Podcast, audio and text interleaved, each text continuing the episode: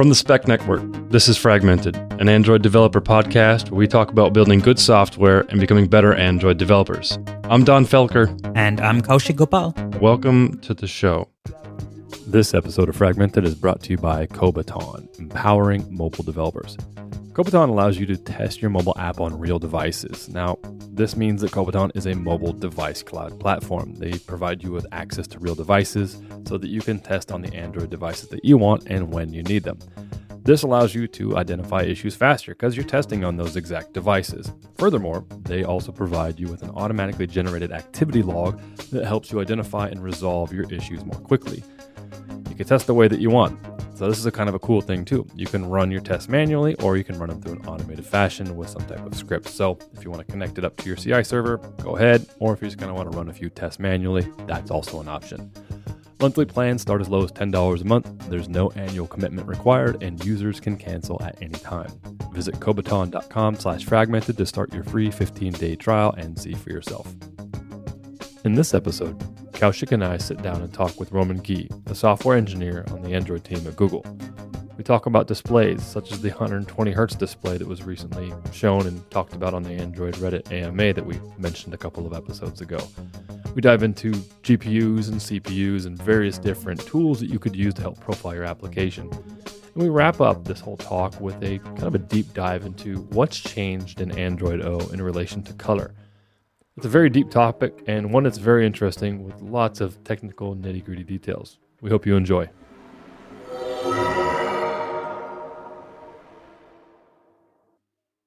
So, we have someone special on the show today. We do. We have this pretty famous and well known photographer uh, who knows like a thing or two maybe about Android too. I'm not sure about the latter part, but man, this guy's a really good photographer. He is. He's always he's always been on my uh my Chromecast, which is amazing. I see the, like the title down there. You see the photographer's name, uh, and comes to find out that he knows a little bit about Android too. So, Yeah, yeah. um, without further ado, uh, Romain Guy, welcome to the show. Thank you, guys. Thanks for having me. Thanks for the photos. Yeah, the photos, man. Like, uh, where, where, what's the story behind that? Like, because your photo, I mean, you know, typically when you meet someone, you're like, oh, like, you know, I'm interested in photography. Like, oh, yeah, you know, some of your photos are good. Pictures of But cats. man, when you look at your photos, like, this is, this, I mean, you know, sometimes I think the only reason they have you at Google is so that, like, you know, the wallpapers, they need those pretty wallpapers because your pictures are like crazy amazing. Well, thanks. I appreciate that. Well, actually, it's funny because uh, for most of my life, I didn't like taking pictures. Actually hated taking pictures. Oh, wow. Um, yeah, I know it's it's weird. Uh, but it's when I moved to the uh, I moved to the US for the first time. I was at uh, Sun Microsystems uh, for an internship. That was in 2005 slash 2006. That's where I met Chet, uh, actually. Oh, Uh, interesting. and you know, I didn't know anybody here, and I lived by myself, so I started like going on road trips every weekend. Uh, so I bought a camera because you know the American Southwest is just so beautifully amazing, and I started taking pictures, and I haven't really stopped since uh, since then. What's your camera gear, if you don't mind me asking? Yeah. So right now I'm using uh, I, I have two cameras. Uh, the first one is the one I use only for landscape uh, pictures. It's a Canon 5DS R. Uh, so it's a big DSLR. It's like a it's a 50 megapixel sensor. You know, it's big, it's bulky. Like I have a giant backpack. It's 20 or 25 pounds of gear I have to Oh, carry wow. around when I say to take it with me. Um, and the uh, the other camera I use that's my kind of day to day camera, you know, candid photos like street photo, or when I travel uh, for work, like I go to, to a conference. Uh, it's a Leica M10. Um, Oh, wow, nice. so it's very different style. It's completely manual. Uh, it's it's both the worst and the best camera. So enough about the camera talk here. Um, even though we could probably go on that for a long time, we were kind of uh, kind of kicked in the conversations with you over various different topics around hardware and displays and colors and all kinds of other kind of cool stuff that's out there. I know Kaushik, you had some questions around this, and it was very interesting to you too. What made the 120 hertz display stuff interesting to you to want to bring Romain on the show? Yeah, so uh, it started like on a previous show, right? So one of the announcements, I think this was Yes, uh, that's right. about the time like maybe Apple released like a display like uh, on the iPads or something for 120 hertz, right? And then Uh, yes, the, the new iPad Pro. yeah, the new iPad Pro. And so I remember like maybe it was on the yeah, I think it was on Reddit where like you know I think the whole Android O the AMA. Yeah the AMA in that one of the threads that came up was like Romain actually mentioned about like the 120 hertz display existing even before that like with I think Sharp or something right and uh one of the comments you made was like, I mean, it almost spoilt you for life, right? like having seen that. So again, like Donn rightly mentioned, our understanding of this, at least like the hardware layer is like very, very limited, right? So typically I think it's maybe 60 hertz, uh, which is what most screens might be using.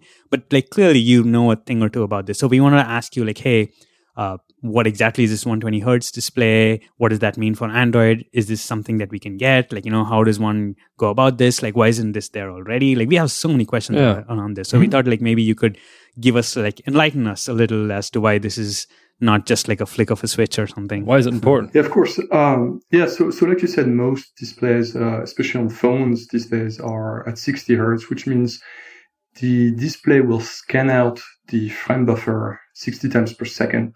Uh, and that's why you know we always talk in our in our performance sessions at Google I/O or various other conferences. We talk about reaching 60 frames Oh. per second. Right, right. Uh, it's because that's what the display wants.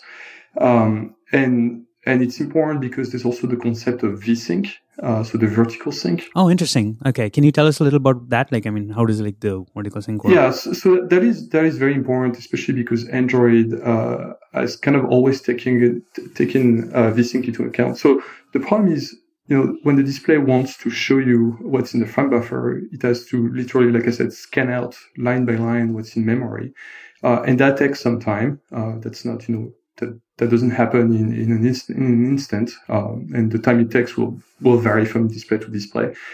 Um, so the problem is if you do update the content of the frame buffer during the scan out, you're going to have part of the old image that's already on screen, and then you're going to have part of the new image uh, appear where you where basically your write into memory will meet the read that the display is doing.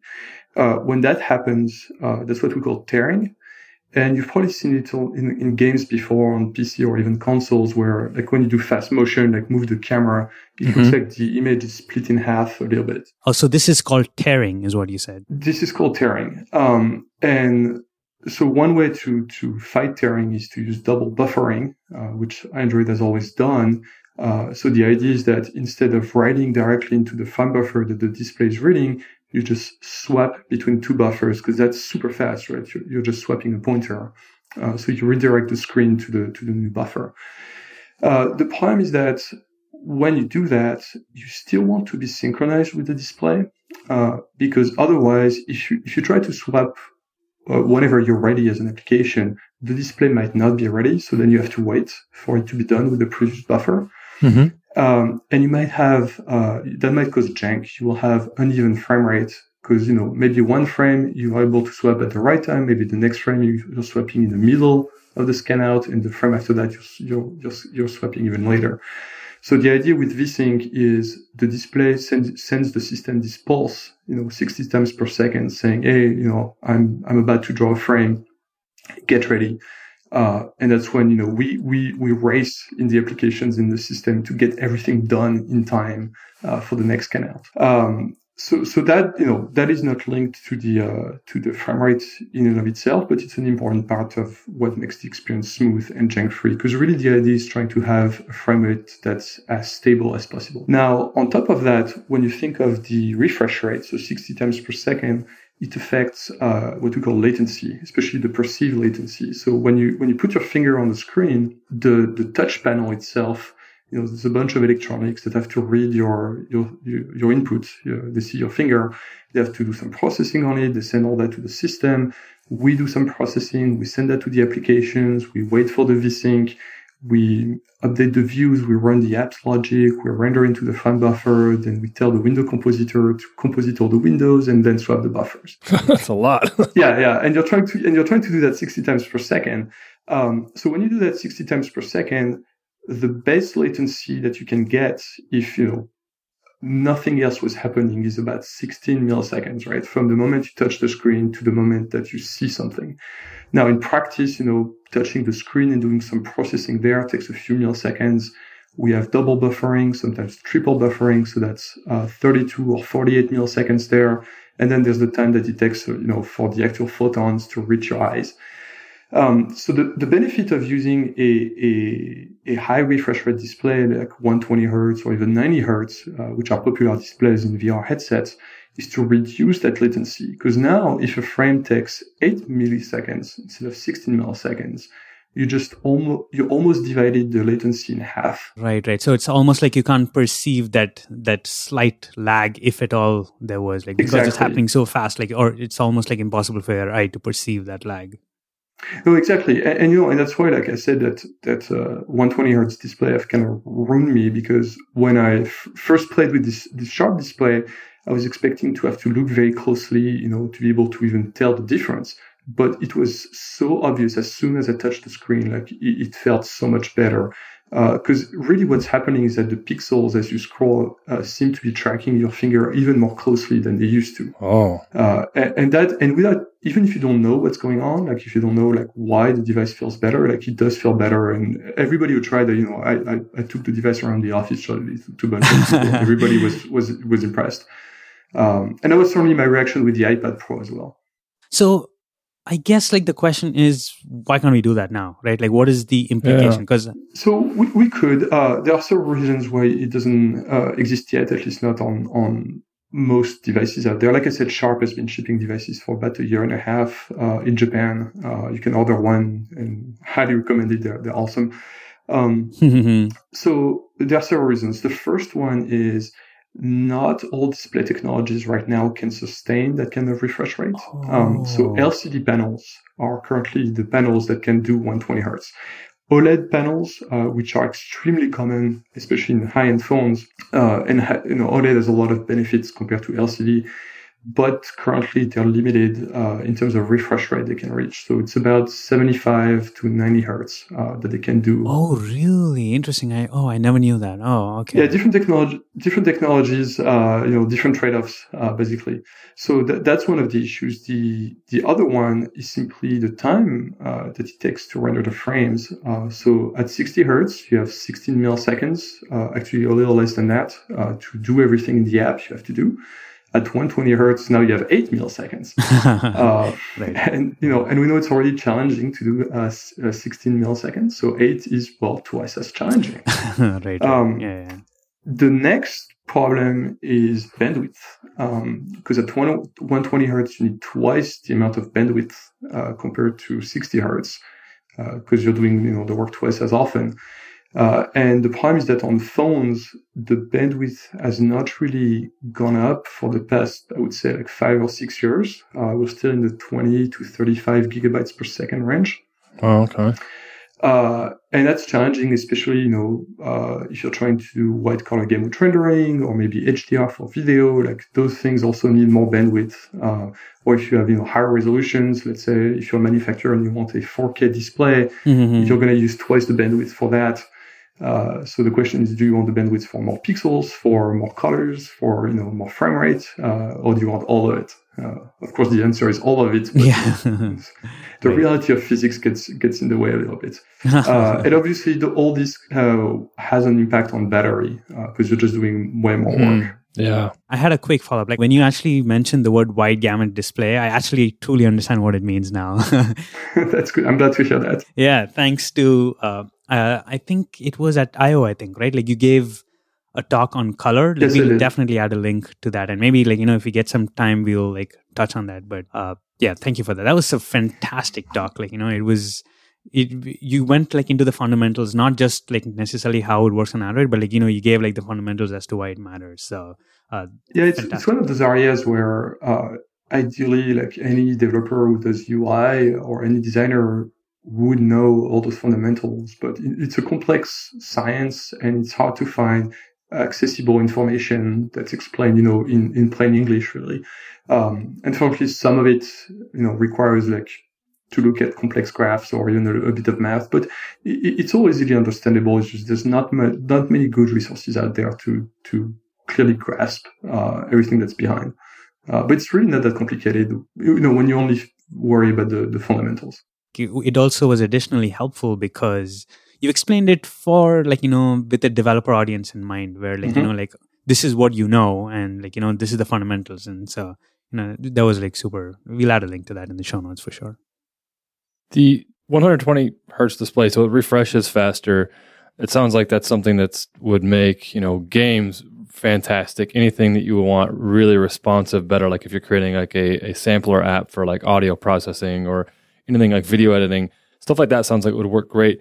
But for like general applications, general application development, which you know a lot of developers do, business line of business applications, is this something that us as developers here on the front lines of development can optimize our applications for? Is there should we be using high res images, vectors, or is there anything we can do to? Um, and that's a very good question. And, and actually, uh, if I take a little step back, there are some some benefits beyond just the, the latency. So you mentioned uh, video applications. Uh, it's actually great for video playback because uh, one of the issue is a lot of uh, you know a lot of videos out there, like movies in particular, are at 24 frames per 2nd mm-hmm. Mm-hmm, uh, mm-hmm. which is not a multiple of 60. Um, so how do you play back 24 frames per second on a 60 hertz display? Well, the answer is there, there's a technique called the the the three two pull down, where you've kind of mix and match frames. Um, like I don't remember exactly how it works. But it's like every three frames, you take two of the frames and you, you mix them together, you interlace them. Uh, you know, it's complicated and it doesn't give the, the best possible results. So the, the, the huge benefit of a 120 hertz display is that it happens to be a multiple of 24. Uh, and that means you can play back those movies smoothly uh, on, on those displays. I got to go back and like research this because I think like yeah, this three two pull down is what you mentioned. Yes, um, and then uh, similar or kind of related to the high refresh rate displays, there are technologies, uh, especially on on PC for gaming, called uh, FreeSync and G-Sync uh, from respectively AMD and Nvidia. The idea is that instead of having the display drive uh, basically give you the tempo, saying, "Hey, I need a frame now. I need a frame now." You flip it around, and when the computer is ready to give the display a frame, then the display shows the frame. And the huge advantage of that is that suddenly you can display things at random frame rates. You can display at maybe 40 fr- 47 frames per second and will feel smooth because the display will not be, you know, fighting with, with the apps basically. Um, and so this, that's very interesting for, for games or any really interactive type of application. And I believe that Qualcomm has a technology called Q-Sync. I haven't looked at it in detail. Um, that, that does similar things on mobile. Um, so it might be coming in the future on, on all platforms. It's going to be interesting to see uh, to see if and when that happens. Uh, but anyway, back to your question about about what you can do in your apps. Uh, it's you know the usual answer of uh, optimize your application, don't do too much. Uh, don't use too many views, you know, be careful about the code you write. And, and really, if you look at, you know, if you run Systrace on your application and you, you, you look at, uh, what it takes to run at eight milliseconds, you might be surprised uh, it's it's hard. It's difficult. I can imagine. I mean, we uh, fight to yeah. get down to 60. I mean, to, to support 60 frames a second. Yeah, and, and, it really and it really depends on it really depends on your application. You know, like if you if you have an application, like if you're working on a on, on an audio editor uh, as an application and you do a lot of custom rendering of those waveforms, uh, that might be more difficult. That if you only have a recycler view and you're just scrolling a list of you know data where you you prefetch everything beautifully and but you know, all, all the tips and tricks that we've been talking about for the past well ten years now, they all certainly apply, and even more so than before. Uh, because yeah, reaching that, uh, that, that 120 hertz is going to be challenging for some applications. Now the good news is if you do miss the deadline for 120 hertz, uh, you're going to fall back to 60, which is not so bad. okay, so that make that makes kind of, sense. Kind of kind of a win-win. Where I, I do have a, actually another follow-up question from a few minutes ago. I didn't get a chance to, to hop in there you said something that was interesting. You said LCD, and then you said you know, you know OLED, OLED. There's also something as uh, I can totally mess this up. I'm not a display guy. It's AMOLED. AMOLED. Yeah, AMOLED. Yeah. Mm-hmm. yeah. What's the difference between these different you know acronyms in you know respect to screens and hardware? And is it something that developers need to worry about? It's not something. Well, uh, OLED versus uh, uh LCD kind of. Um, now the AMOLED is kind of you can think of it as a variant of OLED. So for all intents and purposes, it's, pre- it's pretty much the same thing. There's also something called POLED, uh, P-O-L-E-D. Oh, okay. Uh, so you know, like, and, and there's also other things that are not used in phones yet. For instance, uh, I think Samsung has something called quantum dots, uh, yet another variant of those technologies. The, the biggest difference between uh, OLED technologies and LCDs. So on, LCD displays, you have a backlight, um, Right. whereas with OLED, every pixel emits light. So Okay. what, what this allows you to do is that when you want to display black, uh, you can just turn off a pixel. Uh, so you get much better contrast. Right. The, the true blacks is definitely one thing, right? Like that's like a common Yeah. like ding against LCDs versus like OLED. Even though you mentioned LCDs can do 120 hertz Yes. refresh, but like I don't like they don't. Yeah, the contrast, like you said. Exactly. Now, and, and it's funny because uh, if you look at uh, HDR TVs, for instance, some of them, like LG has uh, has OLED TVs, and they claim that they have an infinite contrast ratio. It's because if your black is really black, so zero, when you do the ratio, you divide by zero, which you know is infinity. Which is, you know, it's kind of true, but slightly misleading well. that's like a marketing gimmick. But but that's that's a big benefit. Um, the other thing that OLED displays, uh, and I- I'm not entirely sure why, like you know, it it it, it depends on uh, it's based on on how they're manufactured and the technology behind it. But OLED displays are better at displaying uh, wider color gamuts. Uh, so there's a lot of you'll find a lot more wide gamut displays that are based on OLED versus LCDs. Uh, there are wide gamut LCDs out there, definitely. Uh, Apple is using them, for instance, in their in their laptops and in their, their desktop displays. Uh, but you know, pretty much all the Android phones with a wide gamut display use OLED. I don't know of any that that's using an LCD. There might be, but you know, there's just so many devices out there. There's no way to, for me to know. The next thing that I wanted to like transition us into is like you know we sort of like understand uh, you gave us like some good tips right? Uh, I'm I'm writing this down by the way. One of the tips you gave is like always use relative layout because that's how we get like you know we reduce the number of like views and like you know that was a very famous recommendation by you right so Al- al- always, sure al- always be careful if you see the word always or. right? yeah, that's good. That's good. I mean, for folks that are listening, like there's like this running joke where there's. Do you even remember when it was? Like I think it was like quite some time back. You gave like a long this time ago. Yeah, That was probably 2008 or 2009. Yeah. That was a long time ago. Early, early on. there was a talk where like uh, Romain essentially like gave like showed the benefits of when a relative layout can make sense. But I think like at some point like uh, uh, you said like oh okay in these cases always use relative layout and I think like the internet took that to heart or like at least the Android developer community took that to heart and they started using relative layouts for everything and that is but know, actually it's it's true of so many things, uh, especially in our in our industry, where every pattern or recommendation somehow becomes a a rule or a law. Um, you know, it's like back then we had we had this uh, this optimization called the view holder pattern. oh yeah Oh yeah. Oh gosh. Yeah. Something I also mentioned because you know back then it was it was giving us I don't know the, the exact details, but it was in the order of like five ten frames per second or something uh, wh- which was a big deal. So of Yeah. course today it probably it probably doesn't even matter. Like it's probably the noise.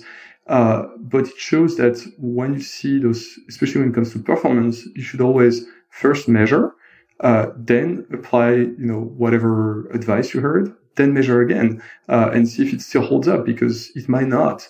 And, and, and there's no reason to, you know, be mad at the original advice, uh, because it was probably true at some point in time. It's just things change, technology evolve. Uh, I mean, the phones we have today are so different, both in hardware and software oh sure compared to 10 years ago. Uh, and, and even, you know, at the CPU level, like I, I spend a lot of time with a, a, friend and coworker of mine. We, we often like disassemble uh, native code and we try to optimize, you know, C plus C, C++ code down to the, to, well, the assembly level. Uh, and same thing, like you see advice from like 2000, 2005, 2006 that just doesn't hold anymore, uh, today. And you think that CPUs haven't changed that much, but they have. Uh, compilers have evolved, like everything evolves. Um, and you know, and there, there's so many things like that where uh, async task is another example that you know people using it for for everything. And you're like, no, no, that that's not what it was for. Um, and the, the list is endless, right? Uh, so just yeah, be think about what you're doing. yeah no that's that's golden advice like understand what the advice is hinting at and then try to apply that to Mhm. your Yeah, and, and that's certainly something that we we tried. You know, when I say we, usually uh, Chet and I, we, we try to convey in our talks. We like to explain, you know, what how things work in the under the hood, so that when we give you an advice, it's really what we care about is to make you understand how things are inside, and also to give you like enough insight that someday if you run into an issue, you might have, you know, intuitions or, or the will to like go look at the source code or something. Because the, the advice itself is not as valuable, I think, as knowing what to look for and when to go look for it. Because if you're just, you know, using the public APIs and don't try to understand anything about what's behind, like you're going to be stuck uh, one way or another at some point. And I think it's important to even say that the, the tooling to even profile these things has changed over the years. And that kind of leads me to a quick question for you. If you were to recommend Android, I'm, I'm not trying to make this as some blanket statement again, mm-hmm. but if you were to recommend the current tools at this given time, what would you recommend folks to be using to profile their their their applications to make sure that they're falling within you know certain boundaries for we can get 60 frames per second or better? Well, it's kind of all of them. Uh, okay. So the first one that I usually tell people to start with is uh, systrace because it gives you a view of, of the system and it makes it fairly easy to grasp where or when the problem happens in your application. It's kind of like a, a high level view as an, as an app developer. Um, then, depending on what you identify, you will turn to the new CPU profilers that we have in Android Studio that will show you like, you know, method by method inside your code where you're spending most of the time. Mm-hmm. Uh, and then, you know, there are still things like the layout, layout inspector slash hierarchy viewer that will, you know, if you've identified that the problem is too many views, then, then you'll, you'll go use that tool. Uh, so it's really like, you know, it's really a toolbox. You know, there's not one magic tool that mm-hmm. will give you all the answers. Uh, I wish there was, right? Uh, but really, like you have to know like which tool to use when. But usually, starting with Systrace is a is a fairly good idea. Yeah, I just recently played with the new profiler, so kudos to to you and the Android team and who, all the, the tooling team who put that stuff together. It's fantastic. Oh yeah, it's all the tooling team. Yeah, they did a, a really good job. It's nice to uh, to see good profilers in the studio.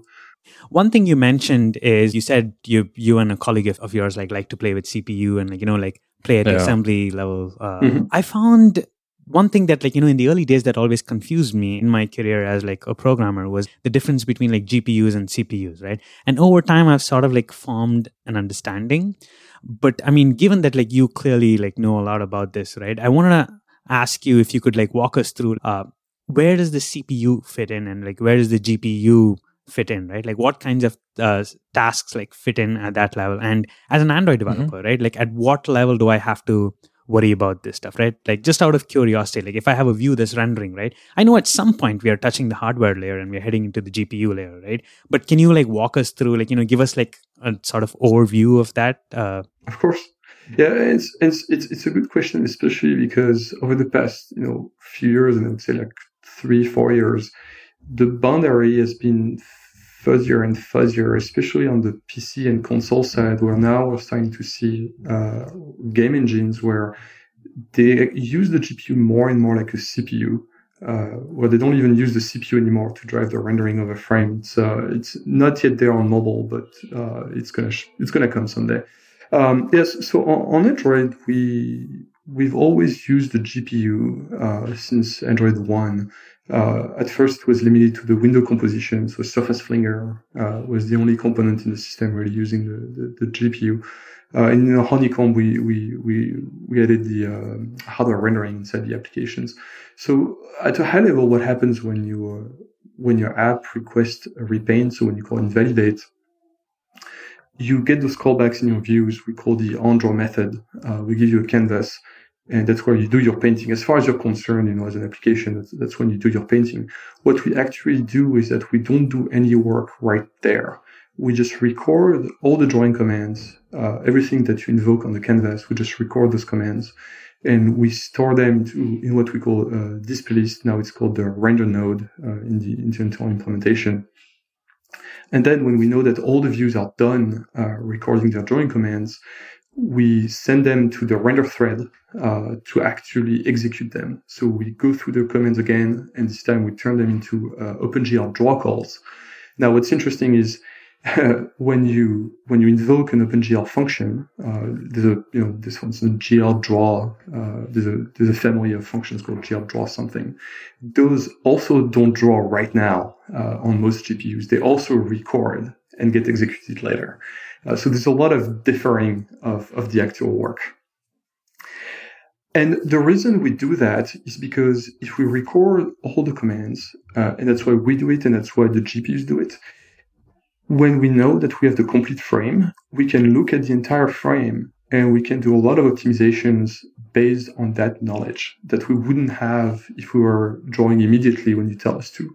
So a good example is something that we introduced in KitKat where we looked at, we see all the drawing commands that you need to render your frame and we try to sort them to minimize uh, what we call state changes in the GPU because those are expensive uh, but we also sort them so we can batch commands together. So a good example is like, you know, if you're in the settings application, there's a lot of text on screen.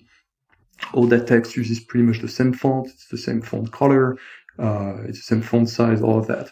So what we can do is instead of drawing, you know, 20 times like once per list item, we can batch all those pieces of text together and issue only one draw call to the GPU, uh, which saves a bunch of, of time because we, we only invoke the driver once instead of you know 20 times or, or, or whatnot. Uh, and, and the GPU does something similar. Um, there's a lot of, except for NVIDIA, although it's a, it's a little more complicated than that, but uh, the GPUs out there from uh, ARM, IMG, and Qualcomm, uh, they're what we call tilers. So the way they render the screen, they render the screen into small tiles. Um, so for instance, they take a portion of 16 by 16 pixels, they render that. Then they take another square of 16 by 16 pixels, then they render that. And, and the reason they do that is ex- exactly what I mentioned. They can do a bunch of optimizations because they know that in that particular tile, uh, they can, you know, merge a lot of commands or avoid some state changes or, so yeah, it's uh, it's quite complicated under the hood, uh, and and really you reach the GPU quite late in the process. Interesting. And one thing that you mentioned is like you know the the the idea that where they're trying to like ship as many commands and get it to run. I think part mm-hmm. of that is because like when you jump between like layers between the GPU and the CPU, like that is uh, partially i mean like relatively that's a costly operation. So you want to like bunch up as many operations as you can and like the gpu do its thing right? It's not necessarily about that uh, as much as the fact that uh, a GPU driver, uh, it's less true about Vulkan, uh, but with OpenGL, the driver does a lot of work on your behalf. You know, optimizations, like I mentioned, validation, error checking, that kind of stuff. So calling into the driver is, is a very expensive call. Uh, it, it takes a lot of CPU time. Got it. So the more you can, the more you can avoid uh, jumping into the driver, the more CPU time you save. And then we have what we call, what I mentioned, the state changes that are more at the software level as well, where you say, you know, oh, now I'm going to do blending and I want to use this new shader. So the driver has to revalidate your shader. It has to change maybe some hardware registers. So there, there are some overheads there. Uh, and that's why you do, like you try to, to sort as much as possible to avoid those, those changes. When you think about it, it's kind of like, you know, network requests where instead of doing you know a thousand right, right. Uh, mm-hmm. remote requests where you're going to request just a couple bytes of data and you're going to pay for the overhead of you know the different network layers you just want to do everything at once uh, to go faster you said something a few seconds ago that piqued my interest, and that was the word Vulkan. what it, what is this thing that is known as Vulkan? And I think like when uh, Chet and Romain were doing like their like what's new in Android, and I remember in one of these talks, like you know Romain mentioned like Vulkan, and he was so excited, and then Chet was like, "You're probably the only one in this room who's that excited about Vulkan." right, and you know, and as application developers, you should probably not worry or even think about Vulkan. Uh, Vulkan is a low-level graphics API, so it's closer to the hardware than than OpenGL. I mean, and in a way, it's so close that you don't get any error checking. Uh, so when things go wrong, then you're on your own. Uh, OpenGL, for instance, does, does a lot of synchronization for you. Let's say that I upload a texture in the GPU, and then I say I want to draw with that texture. OpenGL will guarantee that by the time it draws, the texture is ready. You know, there's an implicit synchronization for me, so it's super easy to use. With Vulkan, if I upload data to the GPU and I want to draw with it, I have to use my own, you know, synchronization objects in the GPU, in the driver to make sure oh, that the oh, data wow. is ready. Yeah, and and so it's extremely powerful that way. Uh, also, uh, OpenGL is single-threaded. The API is single-threaded. Uh, with Vulkan, you can use multiple threads. You can reuse uh, state more than you can with OpenGL. So there's a lot of benefits when you work on engines or middleware. But it's also more complicated. It's harder to use. Uh, just a hello world in Vulkan. If you if you search for hello world, you might be uh, quite surprised and maybe even offended uh, by the length of it.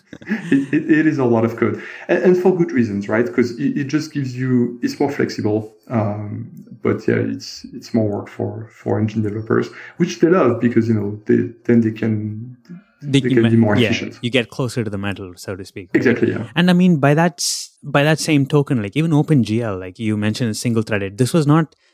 I mean, at least like correct me if I'm wrong here. This wasn't like necessarily a deficient like deficiency. Uh, the, the reason why it's not multi-threaded has more to do, I believe, with uh, compatibility, backward compatibility, because uh, OpenGL has been around since the early 90s, uh, and at least on desktop, like the OpenGL one, like you can still run OpenGL one applications on desktop. They will they will just work.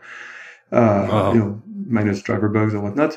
Uh, so in a way, it's kind of impressive that they maintain that compatibility, but it means that you know they couldn't do multi-threading, and the drivers have become extremely complex. It's a giant state machine. It's the biggest state machine I've ever seen. Uh, and and I usually joke that if Google ever wants to fire me, uh, instead of firing me, they can just ask me to either write an OpenGL driver or make me uh, write a C++ parser. Uh, either way, I'm out. nope, I'm gone. Peace out. yeah, too, too much work, too complicated, too hard. Um, and, and, Vulkan is kind of like, you know, reimagining uh, the rendering API for 2016, 2017, like what it should look like now. And, and I alluded to that a little bit earlier when I said that uh, the, the boundary between CPU and GPU is getting a little blurry, where more and more the GPU is used to not necessarily do actual rendering, but to do computation. So we have the concept of compute shaders um, in OpenGL. There are also languages like CUDA uh, or RenderScript that are really meant to do just computations. And uh, there's a lot of things you do in an engine. For instance, I, I worked on, on, on, a small rendering engine with a friend of mine, and you know we do we run computations on, on the GPU that have nothing to do with actual pixels. Like we are we're actually trying to find visible uh, lights inside the, the view frustum of, of the player. Um, so and and and Vulkan in that regard is is interesting because it, it, it takes that into account. You know, it's modern graphics is surprisingly a lot more about data management than anything else. Interesting, um, interesting. Yeah, so you you you end up writing a lot of data structures and you know crazy algorithms to go through those data structures as fast as possible. Uh, but you know the, the biggest uh, and to go back to your original question, like there there are still like huge differences between CPUs and GPUs, and the biggest one is that the GPU is what we call uh, massively parallel or embarrassingly parallel. uh, and so, and so sometimes oh, that's, like, that's know, interesting. embarrassingly parallel, like that. yeah, and it's fun because you you sometimes have to like rethink your algorithms uh, to work completely differently on the GPU because they're really really good at running in parallel. Um, like there was there was one for instance that I wrote originally on, on the CPU where if imagine you have a 3D grid and you have spheres and you want to know what what cells of that grid uh, the, the, spheres intersect. Uh, and because the grid is big, you have you know thousands and thousands of cells. What makes sense is on the CPU, the way you parallelize, you say, okay, run on each thread, put a sphere, and then you, you check like what cells does uh, every sphere intersect. Uh, that works great, but you know, in this algorithm, like it involved uh, logs and mutexes, which is completely fine on the CPU. The same algorithm on the GPU, you want to avoid this memory synchronization. So what you do instead, you don't say, I'm going to run uh, a thread per, uh, a, a, sphere per thread. You're going to do it the other way around. You're going to say, I'm going to go through all the cells. And for every cell, I'm going to test all the spheres because there are fewer spheres than there are cells. So you want to parallelize on the cells because the GPU is really good at that. Um, so, so you, you have to think differently. Uh, and then uh, because you're thinking differently, like the way you, you know you you pack your data in memory becomes extremely important um, to make sure that the GPU is not starved and like continue always running. But the good news is that you basically have no debuggers, uh, so it's extremely difficult to run code. Good news in quotes, yeah. Yeah. And I mean, these days, like there is like the common argument, right? Like for the longest time, people bet that like you know CPUs were going to get incredibly faster, but like the thing that like folks didn't expect or sort of like you know it crept on is like the parallelism of GPUs, right? You know, if you uh, pick a modern day computer, in terms of like the power, like the parallelization, like having more like GPUs in a core versus like having like a extremely powerful CPU, right? It does that. I guess like my question is like how do you see that translating in the mobile world right like are we going to see similar sort of things uh, like you know as like i mean obviously this is like some time away i don't think like it'll Yeah. happen anytime soon but like what are your thoughts around that Yeah, I mean, we're going to see similar things. The you know the, the GPUs on, on mobile are getting really really good. Uh, the like every generation, like the compute power we get like goes up significantly. Uh, I'm actually shocked by the kind of shaders we can run today on, on mobile. Uh, our biggest limitation remains the bandwidth. Um, we are several orders of magnitude behind desktop when it comes to bandwidth, and that's that's a severe limitation in what you can achieve, especially for rendering. Um, now, the, fact is, there's also, you know, GPUs are often touted as those magic beasts that can solve all problems, and that is certainly not true. Um, uh, just to give you an idea, and I'm, I'm oversimplifying the problem, of course, but the way GPUs work is so they can run, you know, a bunch of threads in parallel. Uh, so often we call we, we talk about a, a wavefront. Uh, so for instance, on desktop, you know, you can have 64 execution units at the same time. So what those do is they all run the same program. So they run the same piece of code, and but they run in in in lockstep. So if any one of them takes a branch, you know, you have an if if else. Uh, if any one of them takes that branch, it will have to wait for the other execution threads to be done with their branch before it can go on. mm-hmm. Uh, and it's very different from a CPU where every thread, as long as they're on you know different cores, they don't have to wait for each other. Uh, so again, it, it's really really designed for the the very problem of of graphics where you know that most likely all the data that's close to each other um, is going to execute the same instructions. And, and so that's why they're not meant uh, or not good at running, you know, general processing algorithms. Uh, it's not like this parallelization machine that you can just simply throw things at like it is like a little more Yeah. subtle than that Uh, and, and for instance, also because uh, the way 3D works, uh, GPUs care about floating points. Uh, so they're really, really good about at doing floats, but they're not that good at doing integers. Actually, uh, an integer division is incredibly expensive on the GPU. oh uh, interesting okay But that's what apps do, right? Like that, that that's what you do in most of your applications. Uh, so again, they're they're extremely optimized for for very specific tasks. Um, and yeah, programming for one versus programming for the other is is yeah, very, two very different things. But at the same time, you know, the CPUs we have today, like have, have also gotten better. Now we have out of order execution CPUs. We have a lot of cores. Uh, the branch predictions are awesome. We have really big caches, the instruction sets. For instance, the uh, Neon, you, you might have heard of that, like on ARM, Mhm. uh, to do like parallel. It's a form of parallel computing. It is also extremely good, and the compilers have become insanely good as well. Uh, so you know, it's not like the CPUs are left behind. They're just they're just good at different things. on a different note i wanted to ask you about is like and we mentioned this previously in the like as we were talking about like color right uh, Mhm. this is i mean we'll definitely add this link to the show notes it's a fantastic uh, talk that you gave and obviously i don't think we're we're going to cover the whole thing i think the, the listeners should just like go and watch that talk uh, i guess like my question that i wanted to follow up with you is you are extremely excited about like uh, android o doing something right with color right so like could you like, maybe give us like a sort of like rundown on why I, as like an Android user, should like be excited. Like you know, like Right. what what has changed about the way the like color is like rendered with Android? Right? Yeah. Yeah, so fundamentally, I think that's a problem that any Android developer has run into. Uh, the fact you, you know you take like two or three random Android devices and you put your app on all those devices, you run it, Mhm. and the colors will be completely different. Um, Yeah. between. Then Which, you know, QA comes after you.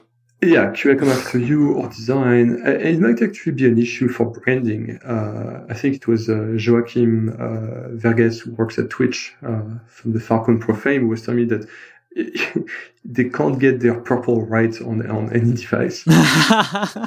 I guess And like Twitch, Yahoo, some of those folks have that Yeah, problem. Guess. and, and it's true, like you know, there are some brands out there where a, a single color for me, Twitch is purple. Uh, like I, I barely I can barely remember the logo, but I know that they're, they're purple. Um, Yeah. And, and it's a problem that we've had on desktops as well. And you know, especially as a as a photographer, I've always have, had this issue where you, you know you spend hours taking your pictures and processing them and tweaking them, and then you show them to friends, and they look completely different. And it's like, "Oh, I swear they look better than that. This is Uh, why you spend extreme- four hours early morning, like you know, camping at that place. Like, Yeah, Right. exactly. Uh, so fundamentally, the problem, and, and if you want the details, you know, there's, there's my talk, but we don't have a way of capturing or recreating the visible spectrum. So all the visible colors that our eyes and our brains can perceive, uh, we don't have the technology to, to capture and recreate that. So we have a limited form. Uh, we use the, uh, you know, we have the tristimulus value. So we use RGB. It's one model, way of representing colors. And in the, the space of visible colors, uh, if you have three points, that basically makes a triangle. Uh, and again, I'm oversimplifying. And the problem is that every display out there has a different triangle, uh, can represent a different slice of, of what we can see. Uh, and so then when we have those, those color values in our apps, you know, typically with 8 bits per, per channel. So we have 0 to 255 for red and 0 to 255 for green and for blue. The question is, when you say red equals 255 is, which red are you talking about? Um, like in what triangle are you in that visible spectrum? And, and that's, that's the fundamental issue. Like we, we have this arbitrary encoding that doesn't have a frame of reference unless you have what we call a color space. And a color space is that frame of reference. And then there's a, then there's a lot of math when we know the source color space in which you've picked your color and we know the destination color space of your display. Uh, with a bit of math and magic, uh, we can turn your your color from one space to the other and preserve, you know, most of the time the, the original intent, and we can get we can find like hopefully the closest color to what you originally wanted, and you know make it look like we have the same color on every display. And so what Android did before Android O was effectively nothing. Uh, so when oh, you said, so it's oh, so it's almost like the keys like are the same, but like the legend for like the map, like you know, it's almost like you you have like the absolute values, and you're just literally using the same absolute values from a different color space. You're not yeah, yeah, it's like if I told you, you know, if I gave you directions on the map and I said, okay, so walk, you know, 100 feet uh, this way, then 200 feet that way. If I don't tell you what's your starting point, uh, that's not extremely useful. Right, the right, answer right, is always going to be wrong. um, so, so uh, before Android O, what we're doing is, you know, your red 255 would be whatever was the most red color that your display could do. Uh, and on LCD displays, most LCDs have very similar capabilities. Uh, again, I'm oversimplifying, but uh, most LCD displays are close to what we call sRGB, uh, which is a color space. It's you know, yeah, a very common one. But OLED displays, uh, they're called wide color gamut displays because they can they can represent more colors than this sRGB space. And sRGB is the one that basically you're most likely using if you're uh, using a, a desktop or laptop for design. So, so what we ended up with was you pick your red on your sRGB display, like all designer picks that red, and then we effectively remap it to a red that's redder on an OLED display.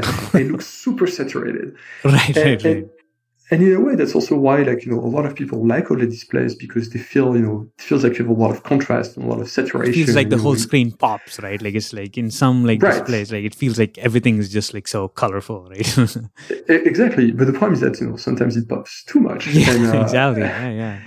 And, and if you got the YouTube redesign uh, recently, you're going to see that their the, the red of their logo is even redder than it used to be. on the OLED display, it's really, really red. Uh, and, and- and the problem that we've seen is, you know, over over time, uh, even without knowing it, developers and designers have desaturated their colors to adapt to the OLED displays. oh. So now what, what you have is, you know, so now we have the opposite issues where what used to be like popping colors on OLEDs are now muted colors on LCDs. And, you know, th- that doesn't solve anything, right? Uh, you just shifted the prime somewhere else. right, right, right, right. And, and, it's also difficult because that means for a designer, like you know, they design on their on their computer, then they wait for an implementation, and they look at it, and say, ah, that's not what I want. They have to tweak, and you're kind of working in the blind, right, right, uh, right. which is never ideal. Um, so color management in O, the idea is that we want to kind of solve this, this issue. Uh, it won't happen magically because the only way to solve it properly is that we need to know the color space of the display. So we need that display to be measured, uh, hopefully in factory uh, per per device. Right, right. Uh, and without that, there's not much we can do. Uh, if we don't have that capability, if we don't have the color space of the, of the display, there's still one thing we can do that we do in Android O is look at the color profiles of images. So uh, images that have been uh, properly handled uh, come with that information about their source color space. And again, what we did in Android uh, before Android O was do nothing with that information. completely ignore it. so now what we do with Android O, at the very least, if we don't know what the display can do, we assume, because uh, that's the only assumption we can make, we assume that it's an sRGB display. So we look at the, at the color space information from the image and we convert the image to sRGB. Uh, so at least if you have an image with, uh, with a certain red inside, uh, and then you have a red de- defined in your application, hopefully as sRGB, then they will match on screen where they used to not match. So we'll give you at least that. Uh, but there's still, you know, O doesn't have like doesn't cover like everything that can be done for color management. Uh, for instance, we let you draw with those bitmaps that have a color space and that can be, you know, more than sRGB. What we didn't do, because uh, we just didn't have the time really, uh, is give you the ability to do the same with the canvas. Oh, nice. Okay. Yeah, when you think about it on Android, like you define colors everywhere, right? You have those color ints uh, that you, you said the background drawable color, the text color, the pen color, all that stuff. Uh, so this is assumed to be sRGB. Uh, so we would need new APIs uh, in a future version of Android, hopefully, to let you give us uh, a color with a color space, so you can tell us how, like, what is that color you're actually rendering on screen. Right, right, right. So it's almost like you're providing also like that legend, that color space, like, you know, the map, so to speak, that we've been talking about. So that's also provided. So like, you know, the true the true translation can happen at that point. Exactly. Right? And, and that becomes important because since we do have wide color gamut displays, if by definition, uh, by assumption, I would say all the content is sRGB because that's basically what the what the internet is made of, and we do the mapping correctly, like we do now, then you have that uh, you have all those colors that you can't reach anymore. Because remember when I said like you had that red 255, we used to map it to the to the reddest color, but now we don't do that anymore. So suddenly you have all those other colors we're not using. But with sRGB, you can't reach those colors uh, because they're outside of the range that you can use.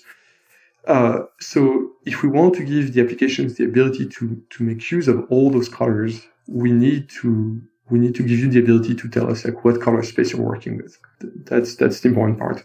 Uh, but it's less important for you know images are the part that we solved, and that's where it matters the most. Mm-hmm. Uh, it's a little less important for, for the rest of the APIs. Uh, but now someone uh, probably will be me uh, will have to go through all the APIs that that take an int and make a variant that takes something else uh, to specify the color space along. I guess given like you're like one of the people who work on the framework that care about this the most like you know? Well, it's not just caring? It's also like over the years you know it's a kind of feature. It was interesting working on it because uh, to implement that feature I had to change uh, the window compositor the rendering engine uh, the loading of bitmaps introduce new apis i had to change the oh, tools wow. that capture screenshots i had to change the viewer in android studio. You know it touches Whoa. everything. It's not necessarily a lot of code but it's everywhere in the code base. And, and, and, basically you're adding that extra bit of information. Say, okay, now you have a color space. But you know, when a bitmap is sent to another process, now we also need to send that along. So, you know, it's pieces of code like this that you have to plug in everywhere. Um, and, and, for me, that was not too difficult because, you know, I've been doing Android for over 10 years now. Uh, and I, I have a fairly good idea of where, where to go look for. Yeah, I was going to say, you know where to look. Yeah, I, I know where to look. Uh, it's just a matter of doing it. Romain, this has been like so. This is so good. Like, and I'm pretty sure we can go on for like another two, three hours. But we know yeah, uh, we gotta let you go at some point. But this is this is fantastic. This is like thank you so much for spending the time. Yeah, thank you. well, thank you for having me.